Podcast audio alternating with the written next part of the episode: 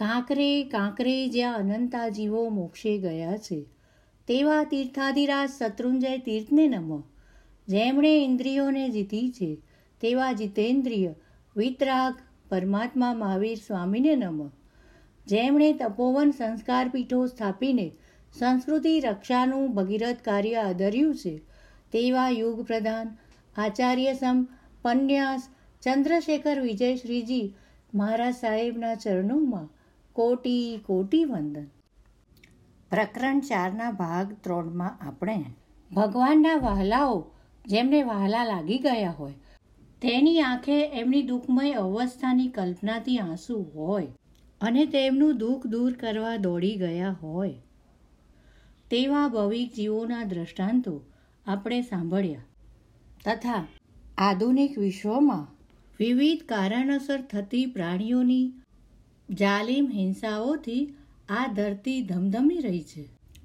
એનો જીવલેણ ફટકો કુદરત પણ આખી માનવજાતને આપી રહી છે. હજી વધુ ભયંકર ફટકા આપશે પણ ખરી.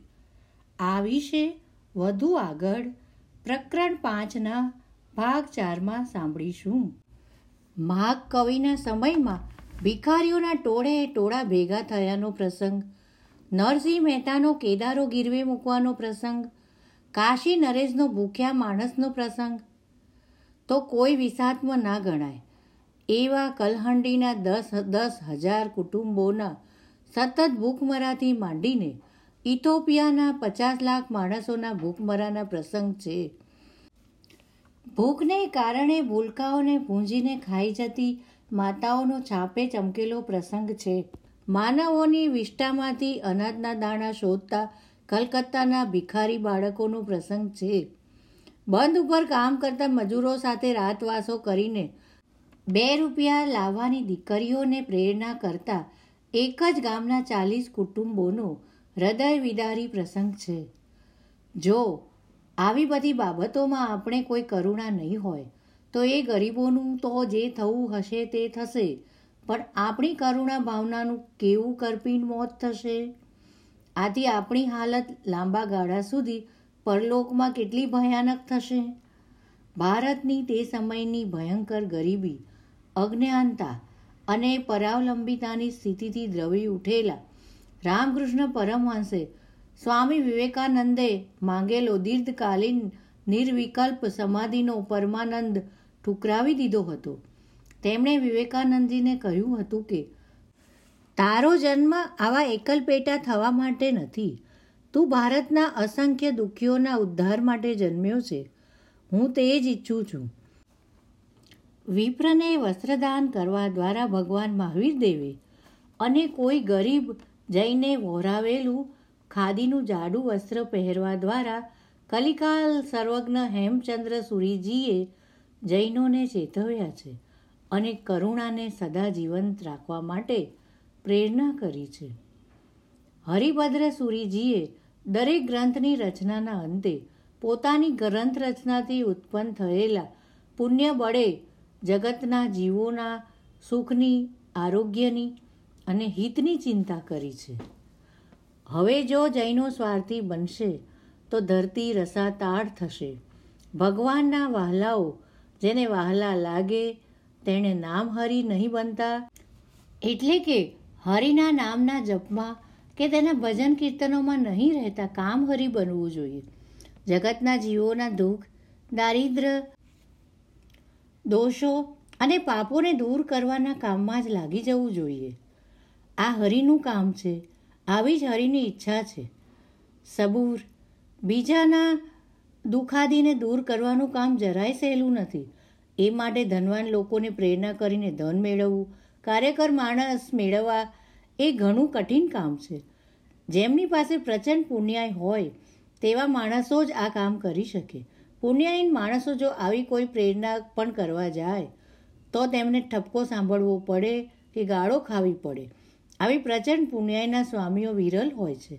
માટે જ તેમણે નામ હરી ન કરતા કામ હરી કરવું જોઈએ.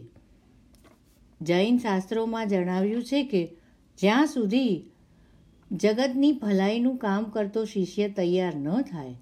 ત્યાં સુધી અત્યંત વૃદ્ધ બનેલા જૈનાચાર્યે એકાંતમાં જઈને ધ્યાન કરવાની સાધનામાં બેસવું નહીં. તેના માટે તો જગતનું ભલું કરવાનું કામ જૈન સંઘના હિતની ચિંતા કરવી એ જ એ જૈનચાર્યનો નૌકાર મંત્રનો જપ, અનસનનો તપ કે અરિહંતનું ધ્યાન. હા, એવો સમર્થ ઉત્તરાધિકારી પ્રાપ્ત થઈ જાય તો તે જૈનાચાર્ય જીન કલ્પ વગેરેની કઠોર સાધનાના પંથે જરૂર જઈ શકે. કેટલાક શક્તિ સંપન્ન આત્માઓ પણ જરાક ઉંમર થતાં એકાંતમાં જઈને સાધનાની વાતો કરવા લાગે છે. ત્યારે મને તો મનમાં હસવું આવે છે. એ લોકોને શું જૈન શાસ્ત્રોમાં જણાવેલી ઉપયુક્ત બાબતોનો ખ્યાલ નહીં હોય? શું જગતના ભલા માટે કે જૈન સંઘના હિત માટે મથ્યા કરવું? તેમાં જ રચ્યા પચ્યા રહેવું? એ પોતે જ એક વિશિષ્ટ કોટીની સાધના નથી શું? વળી જો તે આત્માઓની શક્તિ આ રસ્તે જ વાળવાને સર્જાયેલી હોય, તો તેમણે તે રસ્તે જ તેને વાળવી ન જોઈએ. શા માટે બીજા રસ્તે શક્તિને વાળવાનો યત્ન કરીને બે બાજુથી લાડુ ગુમાવવાનો ધંધો કરવો જોઈએ? કેટલાક ગૃહસ્થ આરાધકોને પણ સાધના કરવાની વાત કરવાની ટેવ પડી હોય છે. કામહારીમાં સમર્થ સાધુઓને પણ તે લોકો નામહરીની સાધનામાં બેસી જવાનો મહિમા સમજાવતા હોય છે. આવું કામ કરતા તે ગૃહસ્થો, જૈન સંઘનું અને વિશ્વના જીવોનું કેટલું મોટું અહિત કરતા હશે? પણ કાશ આ જગતના લોકોને, ખાસ કરીને મોટા લોકોને સલાહ આપવાની ટેવ પડી ગઈ હોય છે. જે માણસ જે કરતો હોય, તેના કરતાં કાંક બીજું જ કરવાની સલાહ દેવાની તેમને કુટેવ પડી હોય છે. કોઈ માણસ રોજ પેટ સાફ કરવા માટે ત્રિફળાનું સેવન કરતો હોય, તો તેને પેલા મોટા લોકો હરડેનું સેવન કરવાનું સમજાવશે અને હરડેવાળાને ત્રિફળાનું સેવન કરવા જણાવશે. પણ આ વડીલ લોકો બીજા જે કરતા હોય તે બરોબર છે, એવું તો કદી કહેશે નહીં. એવું કહે, તો તેઓનું વડીલપણું ખતમ થઈ જતું હશે શું? વસ્તુતઃ, જેનો જ્યાં રસ હોય, જેનો જે દિશામાં સહજ રીતે વિકાસ થતો હોય તેને તે જ તરફ વહેવા દેવા જોઈએ. કામ હરી કરી શકતી વિરલ શક્તિઓને અને પુણ્યાયને કમસે કમ કારમી દુઃખમયતા, પાપમયતા, હિંસકતા, નાસ્તિકતા, દુરાચારિતાની સ્થિતિમાં તો નામહરી તરફ કદી વાળવી ન જોઈએ. હા કામહારી કરનારો પરાર્થ વ્યસની જીવ, અહંકાર, આસક્ત, પક્ષવાદ, વ્યક્તિવાદ, ભ્રષ્ટાચાર આદિ દોષોથી એકદમ પર હોવો જ જોઈએ. જો તે જીવ તેમાં ક્યાંક ખરડાયો, તો અનેકોનું હિત કરવા જતાં તેનું તો દુર્ગતિમાં ગમન નક્કી થઈ જશે. આવી શક્યતા ઘણી વધુ છે પણ ખરી. એટલે જ પોતાને કોઈ પણ પ્રકારની રાગ દ્વેષની સંકલિષ્ટ પરિણીતિઓ પેદા ન થાય. તેની કામહરીવાળાએ સજ્જડ કાળજી લેવી જોઈએ. પોતાનું કોઈને પારકાનું હિત કરવાની વાત જૈન શૈલીને કોઈ પણ સંયોગમાં અપવાદ માર્ગે પણ માન્ય નથી. જ્યાં રાગ દ્વેષની તીવ્ર પરિણતિ છે, ત્યાં ધર્મ જ નથી. ત્યાં ધર્મ દેખાય તો તેને ધર્મનો આભાસ સમજવો. કોઈનું હિત થયું દેખાય તો તેને અભાષિક હિત સમજવું.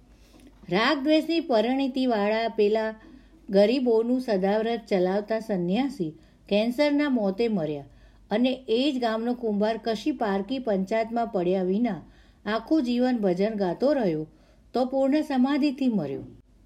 આ ઉપરથી સમજાશે કે સ્વની આરાધના કરતાં પરાર્થની આરાધનાનું કાર્ય ઘણું વિકટ છે. એમાં મારો ભક્ત, મારો પક્ષ, મારું નામ, મારી પ્રતિષ્ઠા, પેલો મારો દુશ્મન, બતાડી દઈશ, ઉડાવી દઈશ, વગેરે પ્રકારની રાગાદીની પરિણીતિઓને જાગ્રત થવાની સો ટકાની શક્યતા છે. પણ આ ભયથી ડરી જઈને કામ હરીની શક્તિ આવનારાઓએ પોતાના કામ હરીનો ત્યાગ કદી કરવો નહીં. કબજિયાતના ભયથી કંઈ ભોજન કરવાનું બંધ કરાતું નથી. જૂ પડવાના ભયથી કંઈ વસ્ત્રો પહેરવાનું બંધ કરાતું નથી. હરિનું કામ પરાર્થકરણ પુણ્યાયના સ્વામીએ બરોબર કરવાનું અને પોતાને કોઈ પણ પ્રકારની રાગ દ્વેષની પરિણતિ જાગી ન પડે તેની પૂરતી કાળજી રાખીને તે ભય પાર કરી દેવાનો. આવી સિદ્ધિ પામવા માટે તે આત્માઓએ પોતાના દ્વારા થતા તમામ કાર્યોને ઈશ્વરની સાથે જોડી દેવા જોઈએ. આ બધું પ્રભુ કૃપાથી થઈ રહ્યું છે. મારો વહાલો જ મને અહીં નિમિત્ત બનાવી રહ્યો છે. તેની જ સર્વત્ર પ્રેરણા છે આવા ભાવોને હાર્દિક રીતે ખીલવવા જોઈએ. આમ જો કામ હરિમાં, નામ હરિ જોડાઈ જશે, તો અહંકાર અને આસક્તિ ખતમ થઈ જશે. એ દોષો ઊભા જ નહીં થઈ શકે. બસ પછી કામહારીના સાધકને રાગ દ્વેષની પરિણતિ જાગવાનો અને એ દ્વારા પોતાનું જીવન બરબાદ કરવાનો સંભવ જ નહીં રહે. ચાલો ત્યારે આપણી પુણ્યાઈને વહાલાના કામમાં જોડીને આપણે કામહરી બનીએ. જો આપણને આચારાંગ સૂત્રનું પદ એ સ પરમઠ્ઠે મને ભગવાન ખૂબ વહાલા છે અહીંયા સોસરું ઉતરી ગયું હોય, તો આપણને વહાલાના વહાલાઓ વહાલા લાગવાના જ છે. એમના દુઃખોને કે દોષોને જોઈને આંખે આંસુ અવારનવાર વહેવાના જ છે. એમનું શું થતું હશે? શું થશે? એ સવાલ વારંવાર લમણે જીકાવાનો જ છે. પુસ્તકનું વાંચન કરતાં કરતાં જાણતા અજાણતા કોઈ ઉચ્ચારની અશુદ્ધિ રહી ગઈ હોય તો મારા અંતઃકરણથી મિચ્છામી દુકડમ તથા શ્રવણ કરતા સર્વ ભાગ્યશાળીઓની ફરી વધુ આવતા અંકે મળવાની વિનંતી સાથે રજા લઉં છું. જય જિનેન્દ્ર.